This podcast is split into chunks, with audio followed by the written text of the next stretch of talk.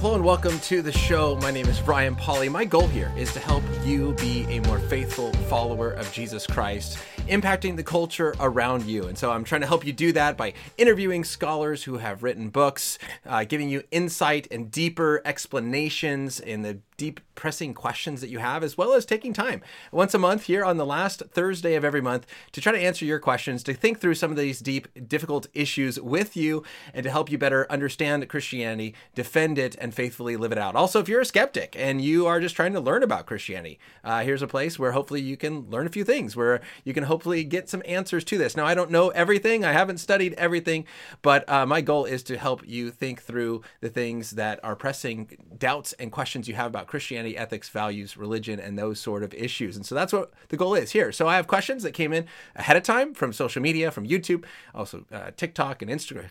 Instagram, Facebook, other places, as well as you have the chance to send in your questions here as well. And so, uh, if I don't get a chance to answer your question, my goal is to answer it maybe later on. Maybe I don't really have a good answer for it at the moment. Uh, but again, uh, I want to try to think through these issues to help you be encouraged to engage the culture faithfully. If you don't know much of who I am, maybe you stumbled across this video. I'm a high school teacher. My name is Ryan Polly, and I teach a Christian doctrine, historical Christian doctrine, apologetics, a philosophy of ethics, and a comparative religions and worldviews course uh, to 10th through 12th graders. And so uh, I love talking about these sort of things and helping students think deeply about the questions that they have as well. So you can start sending those questions in. Um, also, if you want to call into the show, I want to try to have a chance to kind of have those conversations. And, and I know that's better than just responding to a message. So you can always use the number there at the bottom of the screen 714 989 6927, uh, where you can call into the show as well. So uh, with that, we're going to kind of jump into some of the questions and thoughts that I had uh, coming into this. And then we'll start taking the questions uh, from the live chat but we already have a question from the live chat. So, uh, Donis, thank you for sending that in. Now, um, I am going to have to point you uh, to an interview I did. So Donis is asking the question, will you please compare and contrast ransom theory, Christus Victor, and penal substitutionary atonement and explain why you prefer one over the other? Um, that is a, a big question. Um, and um, really, I don't want to do a disservice in, in kind of giving a very basic view. Now, I did have a much fuller conversation on this topic with William Lane Craig. And so I will, uh, after the fact, post a link in the description below on YouTube uh, to the interview where I interviewed William Lane Craig on the view of the atonement. Um, one thing that we talked about in that interview was that um, you know there's there's kind of aspects of each of these that is true. And so i think he kind of talked about you know having a, a, realization the atonement kind of answers these different questions. And these are not necessarily competing theories uh, but they actually can kind of work together in multiple ways uh, to really kind of give a more comprehensive view of the atonement. And so, uh, without kind of getting some notes and, and, diving deep into this and kind of misrepresenting some of the views, uh, I'm going to kind of leave it at that. But I would encourage you uh, to go check out that interview with William Lane Craig. Um, I believe it's called. I don't know what it's called. I have to look that up here really quick. Um, let me see here really quick if I can find it. It's just the doctrine of the atonement. Why did Jesus have to die? Something of that nature. Let's see. It's called The Atonement is Central to Christianity, What It Means however, what it means and why it matters. Uh, the thumbnail says, Why did Jesus have to die for my sins? So if you go to my uh, YouTube page, uh, you can maybe see that. I don't know if it'll pop up here. Oh, I don't know what all that is. But, anyways, um, it is there at the bottom. And um, hopefully that will help. So thank you so much, Adonis, for sending in that first question for us. Um, all right. I have gotten a lot of comments on a video that I made uh, talking about uh, why I think you cannot unknowingly get the mark of the beast. And so a lot of comments are coming in recently, especially with what's going on with COVID and the COVID vaccines and the proof of vaccines and what that looks like for being able to go to restaurants and shop and sporting events and all this kind of stuff asking or either asking or saying that the COVID vaccine is the mark of the beast or people are kind of alluding to it, like, hmm, doesn't this sound familiar? You can't buy or sell unless you have this. Or um, just asking, is this the mark of the beast? And so I want to take a, a, little bit of time and, and talk through this with you guys and, and look at scripture. Um, again, there's a lot of claims that are being made on this topic. And so the question is, okay, if we want to know what is true, we got to look and see what does scripture say. So let's look at this passage uh, of what Revelation chapter 13 is talking about. So this is the section talking about the second beast of Revelation 13. Now, first of all, we just have to stop for a second and recognize that Revelation is apocalyptic literature. There is a lot of language, apocalyptic language, imagination kind of type language that, excuse me, may not necessarily be meant to be taken literally, uh, but is um, hinting at something or alluding to something or is, uh, you know, meaning has a deep, meaningful significance. It's not that it's just made up uh, language or made up information that's not going to take place, but uh, understanding how exactly it's going to take place is understanding the genre of it being apocalyptic literature. And so I say that because you know when it comes to the mark of the beast, uh, in in one sense, as it says here at the bottom, uh, is that there's going to be a mark on the forehead or the right hand. Now there are some scholars that say uh, this is a literal mark. Some people believe this is literal. Revelation says there's a mark, and so there's going to be a mark. Others, it's like well it's not necessarily literally a mark, but it's something like visible that will be a visible representation or something obvious that you will be able to tell about the person. And so I want to make a couple comments because I think this kind of helps us make sense of this claim that the vaccine is the mark of the beast, uh, and and and understand well how do you get it? Where does it come from? And when you look at this section and you look at this chapter in Revelation chapter 13, there's a few times that it talks about this idea of worshiping the beast. There's one, oh, that just highlighted everything. Go away. There we go. Uh, worship. Uh, the first beast here in that verse right there. It talks about worshiping the first beast. Uh, later on, it talks about that again. Uh, those who would not worship the beast are to be slain. And so there's a lot about worshiping the beast. And so then it says, and it causes all both small and great, both rich and poor, both free and slave, to be marked on the right hand or the forehead, so that no one can buy or sell unless he has the mark, that is, the name of the beast or its number of its name. Now, here is my opinion. Here's what I think that this is talking about, in my best understanding and, and looking into this and researching this. I think that you receive the mark of the beast based on if you worship the beast. I do not think that the mark is something that you can get unknowingly, which is what I made that one video about. Um, I do not think that this is something that just comes upon you. I think that this is something that is willfully chosen based on who you are worshiping. There is, I think, clear teaching in Scripture uh, that if you're a follower of Jesus, you are clothed in righteousness, that Jesus holds on to you, and that you are marked as a child of God.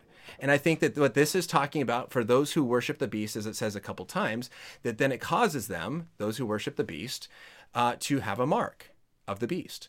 And now I don't know if this is a physical mark on the right hand or forehead, or if this is something more symbolic. I, to me, it, it doesn't really matter all that much. But what I think this is, again, talking about is that it is clearly those who are worshiping the beast get the mark of the beast. Those who worship Jesus do not get the mark of the beast. And so uh, this is signifying who your allegiance is to.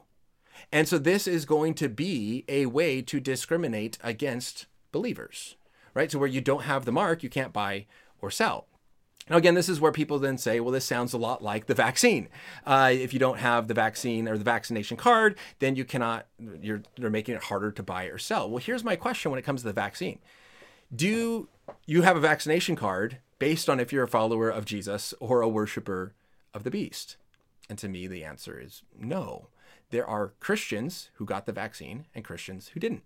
There are non Christians who got the vaccine and non Christians who didn't. Uh, and so, whether you have the vaccination card or the vaccine, in no relation is to whether your allegiance is to the beast or your uh, worship is to Jesus. And so, um, to me, that is a big defeater of this worry or this question of can I get the mark of the beast with the vaccine, or is the vaccine the mark of the beast? And I think that here in Revelation chapter 13, it clearly is saying that the mark of the beast goes to those who are worshiping the beast. And it's this way to discriminate against those who are believers there at the end time. And so, again, this is um, helpful maybe to some of us who are maybe worried in that um, it's symbolizing the spiritual control, this allegiance or the behavior. Uh, you don't get this unknowingly. Uh, you are choosing to. Now, some people ask, well, what if it's forced on you? Well, I don't think it can be forced on you. Uh, why? Because you are making that choice. In the end, whenever this takes place, however it takes place, those who are in Christ will be secure safely in Christ. Jesus says that he holds on to those, that he will lose none that the Father has given him. And so, those who are faithful followers of Christ, the whatever it may be, the, the oppression, the whatever happens, and says, okay, you need to worship the beast or else. And those who are faithful will say, look, I'm not doing this. And we've seen Christians remain faithful throughout the centuries. In the early church, the Christians who were put to death because they remain faithful to the message of Jesus Christ. You need to worship Caesar. You need to bow down. Christians said, no, I'm not going to do it. And then there was persecution because of it. And so there is going to be this choice of of take it or possibly be persecution. I think that the, what this is talking about is this idea of not being able to buy or sell. Uh, there's this type of discrimination. Um, but hopefully, maybe an encouragement to those who are believers is that those who are true in Christ are going to remain faithful to him and therefore will not get the mark of the beast. So this is not something that you wake up one day and all of a sudden you have, um, or or that is forced on you without your choice. And so um, those are uh, kind of a lot of questions that I get. I know that's a very brief uh, explanation of it because this is not a deep, in-depth study into what the mark of the beast is. But I just think very clearly when you look at Revelation chapter 13, uh, this is something that comes from what, who you worship, whether you worship Christ or you worship the beast. Those who worship the beast uh, will get marked uh, in some way to signify that they are given allegiance to the beast, and therefore they are the ones that can buy or sell. The believers will not be able to buy or sell because they don't have the mark, and therefore it will be a way to discriminate against them. The vaccine has no connection to whether you're a believer or not. It's just whether you get it or not. And therefore, I don't think the vaccine is the mark of the beast. So, uh, hopefully, that helps at least give a thought, whether you agree or disagree. Maybe it'll just give you something new to think about there when it comes to the vaccine. Um, second question that I want to think about with you guys today is is something that I kind of actually just got done talking with my class about, and it is why do you have the view of God that you do? And so uh, with my apologetics and doctrine class, we are just starting the doctrine of God. We're starting to study theology proper. And so the first thing we looked at was okay, so how does our culture look at God? And and there's ways in which we you know the studies that have been done, and there's an interesting study that evaluated people and put everyone's kind of view of God into four categories. And the categories were based upon whether they saw God as engaged in people's lives or disengaged, and then whether they saw God as um, judgmental or non judgmental. And so it's very interesting. I think it was about 31% uh, of people said that they saw God as both engaged and judgmental. This would be the authoritative view of God that God is involved in our lives, that He has things to say about our lives, and that He is judgmental, and that uh, He is going to judge for you breaking the rules, for you going against what He has done, and for Him for you sinning. Then there's about a, I think it was about 24% of people said God is what they called benevolent, that God is engaged but he is non-judgmental. He's kind of like this nice, nice life coach, right? The authoritative view is, is like a father, father being engaged in the child's life, but also having rules and enforcing the rules and judging when the rules are broken. The benevolent view, uh, God being engaged and non judgmental, is kind of like a positive life coach, right? Very involved in your life, but hey, when you break up, when you mess up, it's okay, no big deal come on, keep going, way to go. Just cheer you on and encourage you back on your feet. But there's no punishment, there's no judgment, just this very non judgmental way to go. Maybe kind of like a grandparent uh, for those who have maybe a distant grandparent uh, who is not necessarily raising you, uh, or an uncle and aunt where everything is fun and exciting. And when you do something wrong, you give them off to the parents, right? Because the uncle and aunt maybe don't have to punish. Uh, that's always the best part about being an uncle, right? Um, now, the third category is those who say God is uh, disengaged but judgmental. And this would be like a critical view of God. I think this is about another 24% of people that had this view of God, where, where God is just sitting back at a distance. He's not engaged in our life, he's disengaged. He's just sitting back and just pointing out all the mistakes. Right? This is how some people view God, where they God is just this you know guy that sits up in the sky and just watches uh, what we do in our bedrooms, right? And he's always just judging and condemning us, but he doesn't really care. He is disengaged from us. He doesn't truly love us or care about us, but he's just trying to catch us doing something wrong. This is the disengaged but judgmental view of God. And then lastly, you have the disengaged and non judgmental view of God. And this was the smallest category, uh, where God just sits back and doesn't really care. He created the universe and set the things in motion. This is more like God is like a cosmic force. Um, he just kind of is there and not a big deal and just kind of letting you do your thing. And so what I had my my students do is this kind of the four views that kind of people broadly kind of put God either engaged, judgmental, he's engaged but non-judgmental, he's disengaged and judges us, and disengaged doesn't really care. And I had my students uh, kind of write a journal uh, talking about what they saw in their friends and the people around them, which view their friends and, and parents and people in their life held, and then also um, what view they personally held to. Now, what's interesting is this they kind of, in general, mentioned that adults had more of authoritative view of God, that God is engaged and judgmental, but the kids saw more of a benevolent view of God. The God's engaged, but he's non judgmental. I thought that was very interesting how uh, the different the kids, students to adults, and how they saw that. My non-Christian students saw God more of distant, like oh, I don't really believe in God. I think maybe He's out there, but He's just whatever. He's out there. Doesn't really matter in my life. He's this distant view of God. Um, maybe this cosmic force doesn't judge, doesn't care. He's distant. No big deal. Now, what's interesting is a couple things. Number one is everyone had a view of God. Everyone thinks about God. This is where I want to kind of get to with this question and get you to think about is that everyone has a view of God. They have thoughts about God. But here's the question Where do these thoughts come from? Why do you have the view that you have? Where, where do you get these ideas? And when I ask this to the students, one of the most common responses is, well, I got it because my parents were Christians and they were very judgmental and strict and so then i got this very negative judgmental view of god because they said that they were christians and they were doing this because they're christians. Or my parents are not christians they don't really care about god and so i don't really care about god so i think that he is distant because he's distant to our family. Often our view of god comes from our experience how we've experienced the church we also have a, a view of god based on our feelings another common thing is well i pray i don't feel god when I pray. Therefore, I think God is distant because we're basing our view of God based on how we feel. Now, to me, that's that's a huge one for me. I don't know about you guys. I don't know about you. When you pray, do you feel God really close? Sometimes, maybe. I've never heard the voice of God. I've never experienced Him in some crazy supernatural kind of way. A lot of times when I pray, it feels like I'm talking to an empty room. Now, do I, here's the question do I let my feelings now dictate who God is and what He is doing? Or where do I go? And so, my encouragement to my students and to you was where do you get your view of God? Well, it should come from Scripture. Now, in the last couple weeks, I've had uh, shows talking about the reliability of the New Testament and the Bible.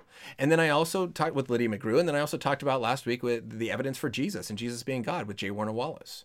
And so, if we have good reason to believe that the Bible is true, that the Bible is the authoritative word of God, where God is revealing himself to us, the question is what does the Bible say about God? Who does God say he is, rather than what do we think about God based on our experiences or our feelings?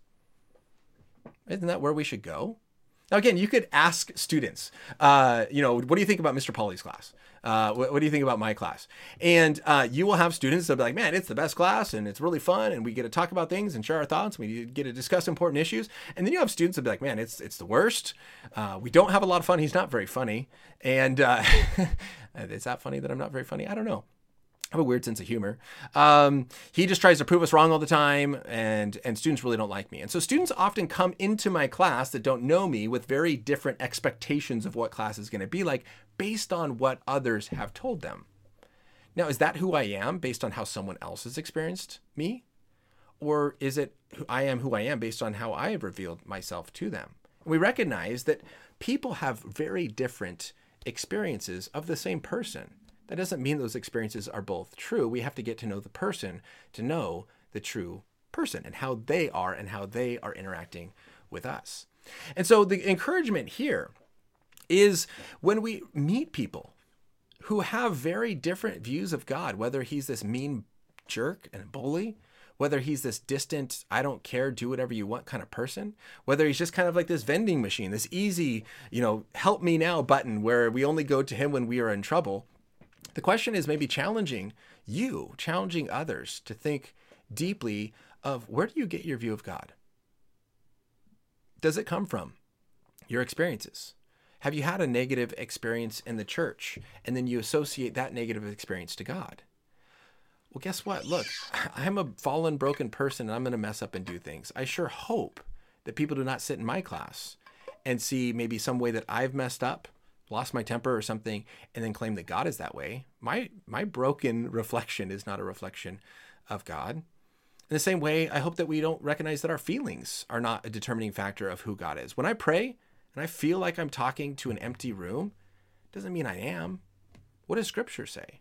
Scripture talks about God hearing us when we pray.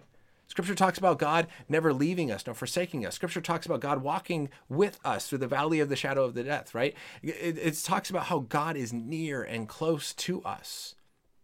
And so, my encouragement is that when we are in those difficult times, when we are praying and feeling like God is so distant, that we go back to the Word of God and see what does God say? He says He is always there. And I'm going to trust what he says because he can't lie. He is God rather than what I feel like. Because our feelings often deceive us. Our feelings often lead us astray where we feel like someone's mad at us and they're not, or we feel like someone's really happy and they're actually mad at us. Our feelings often deceive us. And so I think this is important to recognize is where do we get our view of God from? Let's go back to scripture. Let's always point back to scripture in helping us understand our views.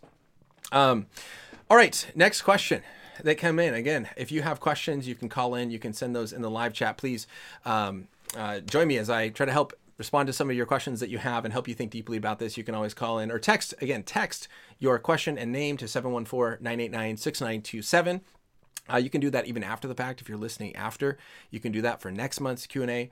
Um, and then also you can comment in the live chat. Thank you guys so much for being here. Next question that came in on Instagram uh, Is the behemoth in Job a dinosaur?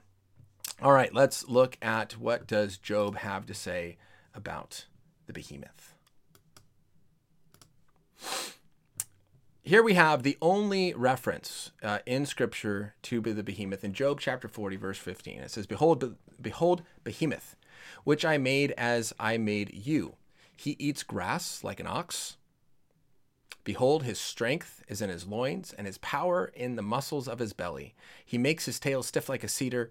The sinews of his thighs are knit together. His bones are tubes of bronze, his limbs like bars of iron. So, obviously, what we have here is. Um, you know, an exaggerated language. Uh, not that this creature actually has uh, tubes of bronze for bones and bars of iron for limbs, but is talking about its strength and its sturdiness. Now, there are scholars that are going to be on very different sides of, of this conversation and what exactly the behemoth is. Um, some people will say that the behemoth uh, refers to cattle um, maybe a hippopotamus. That is a very common explanation uh, that it seems like uh, could be a, a, a good fit. Um, we also see maybe uh, it could be some kind of symbolic creature. The difficult thing there is that it says, "I made." Uh, I made the behemoth as I made you. So in verse 15, uh, it's it's hard if you're going to say, well, this is probably a mythical creature. It's not really real. It's just to kind of prove a point. Well, God is saying here that I made the behemoth as I made you, and the making of you is not symbolic, and therefore maybe the making of the behemoth is not as well. And so if we kind of take the mythical beast part, this is all mythical, it's not actually real, I think um, it has a, a, difficulty there. Now, the hard part then is that this kind of parallels, and it's also brought up uh, with the Leviathan, which we see in chapter 41, the next chapter. And so it says, Can you draw out the Leviathan with a fishhook or press down its tongue with a cord? Can you put a rope in its nose and pierce its jaw with a hook? Will he make many pleas to you? Will he speak to you soft words? And so it goes on and kind of talks about the Leviathan. And, and the Leviathan is mentioned more than others. Um, now, some people, again, say this is a crocodile.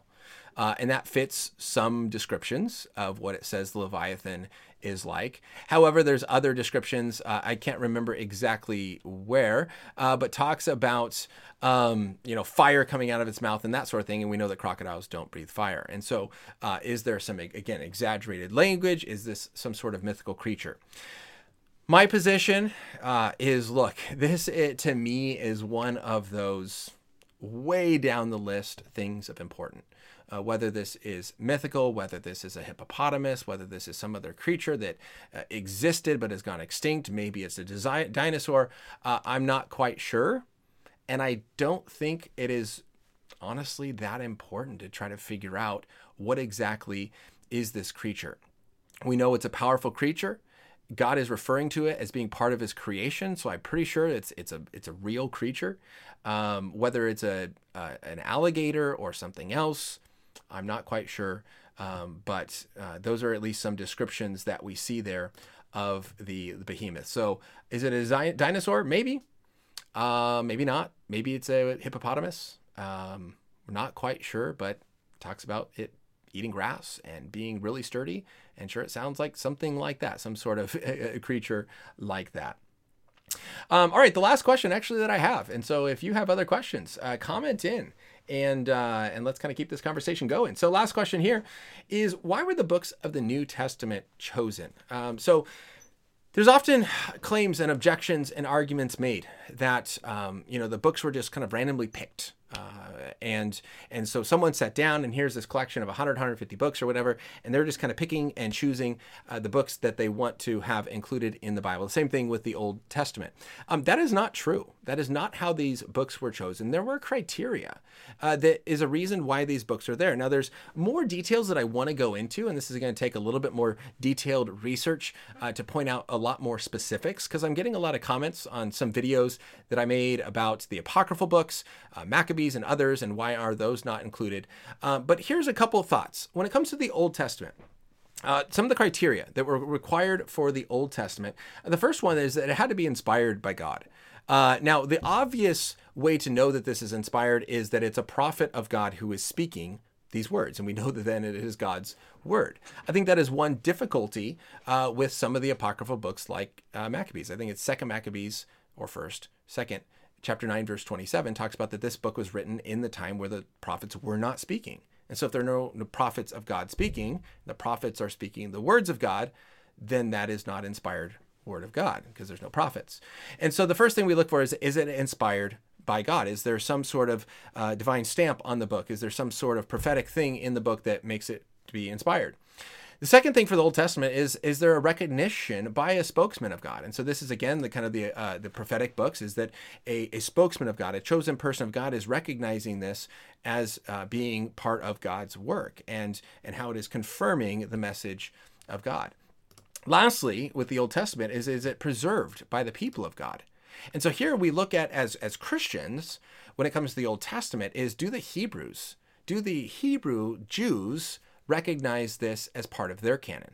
And so the Protestant Old Testament canon, the collection of books, recognize the 39 books of the Old Testament, are the same as the ones that the uh, the Jews are recognizing to be true as well. They recognize that as their authoritative scripture. So when you look at the apocryphal books like Maccabees and Tobit and others, um, the Jews didn't see that as inspired.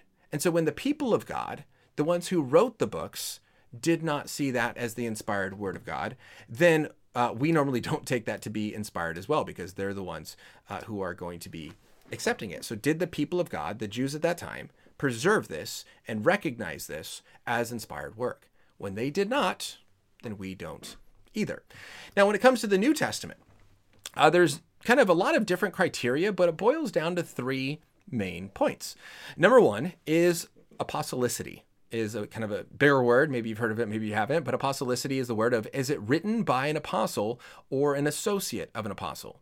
And so what this is doing is saying, look, if, if you're going to write the book, uh, you need to have been an apostle of Jesus or an associate or, re- or of an apostle to show that you actually have authority as writing this as someone who was there or talked to the people who were there. And so we have Mark, the Gospel of Mark, written by Mark, uh, coming from Peter, who was an apostle. So Peter, most likely, telling his stories to Mark, Mark writing those stories down. So Mark is associate of an apostle. Uh, Luke was not only interviewing the eyewitnesses, but Luke was recognized as Paul of having uh, authority. And so that is why we recognize the Gospel of Luke as being part of the Gospels. And so we're looking is this apostolicity. And so this helps kind of clarify confusion. So I remember, man, long time ago, when I first got into apologetics, um, I was a missionary overseas in the Dominican Republic, and a mission team actually came down uh, to the Dominican Republic on a missions trip. And um, I had a house where I had some extra bedrooms uh, for people to stay when they came on mission trips. And I remember uh, one uh, group coming down and some guys coming to stay in my house. And one of the first nights, I'm talking with the guys who are on the mission trip, getting to know them. And one of the guys says, uh, in short, kind of in passing, like, I'm an atheist. And I was like, wait, you're on a mission trip. And he's like, yeah, the church, you know, I kind of was attending this church because it seemed um, kind of interested in Christianity. And uh, they said that they're taking a trip down to the Dominican Republic and they needed some help. And so I signed up to help. But yeah, I'm not, I'm not a Christian. I'm not a follower of Jesus.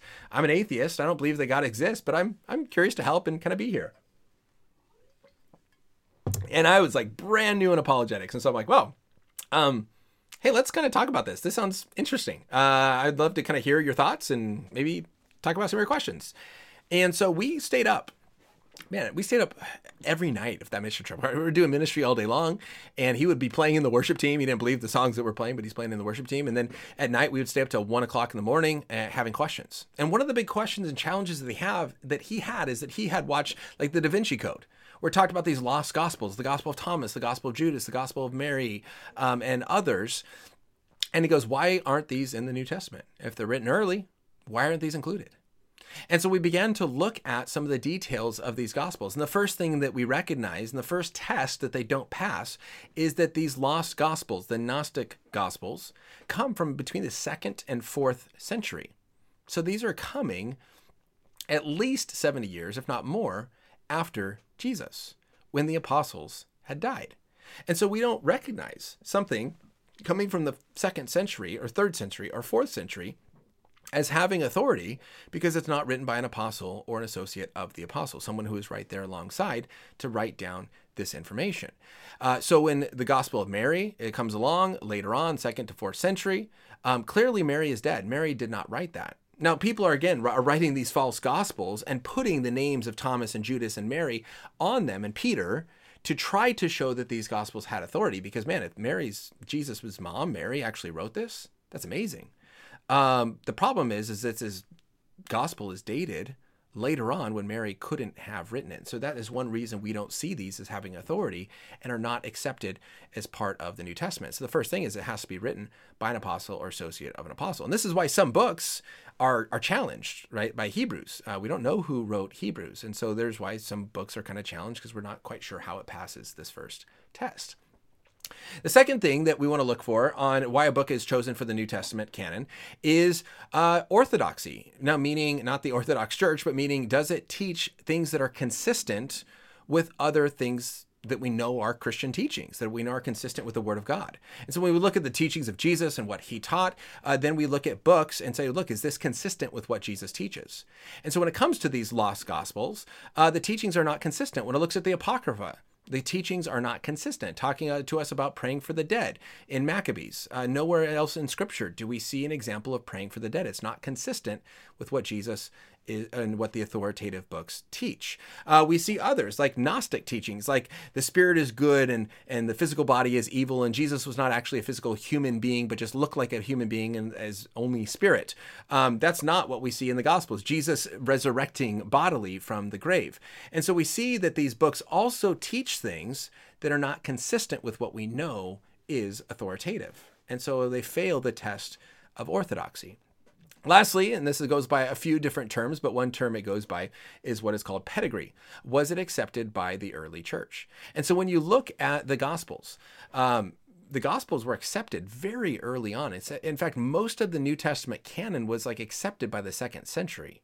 And so the early church recognized these writings as having authority. Uh, First Timothy, Paul quotes the book of Luke in First Timothy, who's written in the 50s. He quotes Luke and calls it scripture. And so we recognize that Luke had to be written before that for, in order for Paul to quote it. Uh, Paul can't quote Luke and call it scripture if Luke is written after. Uh, so Luke is written before and already considered scripture by the time Paul is writing in the 50s in First Timothy. And so uh, these are sort of kind of criteria that we look at. And so it's not that, you know, often here Constantine is just picking and choosing these books later on. That's not the case of what's happening.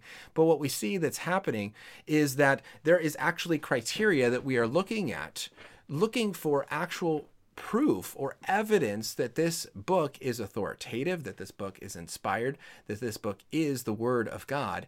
It's not just simply sitting down and picking and choosing the books that we like and don't like.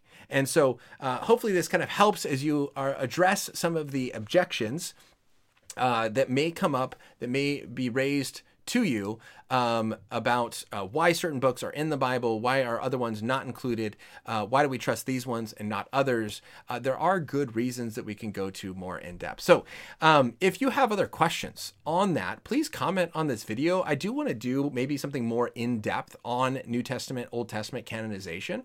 And so, if that's a topic that's interesting to you, maybe comment on certain books or, or that you want to kind of hear something more on that, I'd love to kind of do a more in depth analysis of why certain books are chosen and why they are not. Um, so that you can have more confidence in what you believe in being the Word of God. Um, so with that, those are some of the main questions that came in. I don't see any more questions in the live chat, so I'm going to sign off a little bit early uh, this week. Um, but let me just say that uh, hey, if you are here um, still watching, thank you so much for being here. Thank you for uh, for participating. Hopefully, uh, addressing some of these questions has helped you with the issues that you are dealing with. Um, again, I want to take this time once a month to kind of be more specific to the things that you are are are are dealing with, things that are pressing to you to help you be more faithful followers of Christ, or if you're a skeptic, to help address some of the issues and, and, and objections that you have against the Christian worldview. I want to encourage you next month to call into the show that we can have a conversation, that we can have some back and forth. There's always a lot more fun listening to that rather than just hearing me talk the whole time. That's at least what I tell my students. It's a lot more fun when they're in a conversation with me and they're pushing back and asking questions and we go back and forth and just hearing me lecture for a full hour and I get that. So anyways, I'd love for that. If that's something that you want to do, you can always call in next time. Um, but for that, I will say goodbye. But uh, before I actually say goodbye, there's a couple interviews coming up. Um, and I can't tell you what they are because they're not confirmed yet, but I have two or three interviews coming up this next month that I'm really looking forward to. So if you would, you can subscribe, uh, you can connect. If you have enjoyed the show, you can connect, um, subscribe, like it, please. Uh, it really helps. Share it. Um, I just love doing this and helping you guys think through these things. So if you want to share this with your friends and help them think about these as well, that is very helpful. There's also a ton of other videos on the YouTube channel that you can check out addressing a wide range of issues myself, as well as scholars and other apologists and scientists that I've had on the show to help address some of these big questions. Again, the question that came in from Adonis at the beginning. I encourage you to go check out the interview with William Lane Craig on the atonement that I did. We answer that question. I think his answer was a good one, as well as. Uh, if you want to connect, if you want to support, again, I just love doing this for free. I don't ask anything from return. But if you want to uh, help out, there are ways uh, down below on Patreon or through a church you can give and get that tax deduction credit. And so, uh, with that, have a wonderful rest of your day. Check out the videos that are coming up soon, and I look forward to connecting with you and hearing more from you in the future. Oh, let me just say this: if I didn't, I probably lost you. No one's probably here anymore. But anyways, if you're still here, um, I am also open to coming to your church or event and speaking. I, I am starting to fill up my schedule for next summer, um, and so and also next spring. So if you uh, want to have me come out to an event, a church, a camp, retreat, whatever it may be, uh, go over to my website. I'll put that up here. Uh, boom, there it is, Ryanpolly.org, coffeehousequestions.com is the same thing will get you there. And uh, you can fill out a speaking request. I'd love to come uh, help uh, train your group on a wide range of topics that I have available. So you can check that out there. So, with that, have a blessed and wonderful rest of your day. Continue to think deeply about God and Christianity because they are worth thinking about. Bye, everybody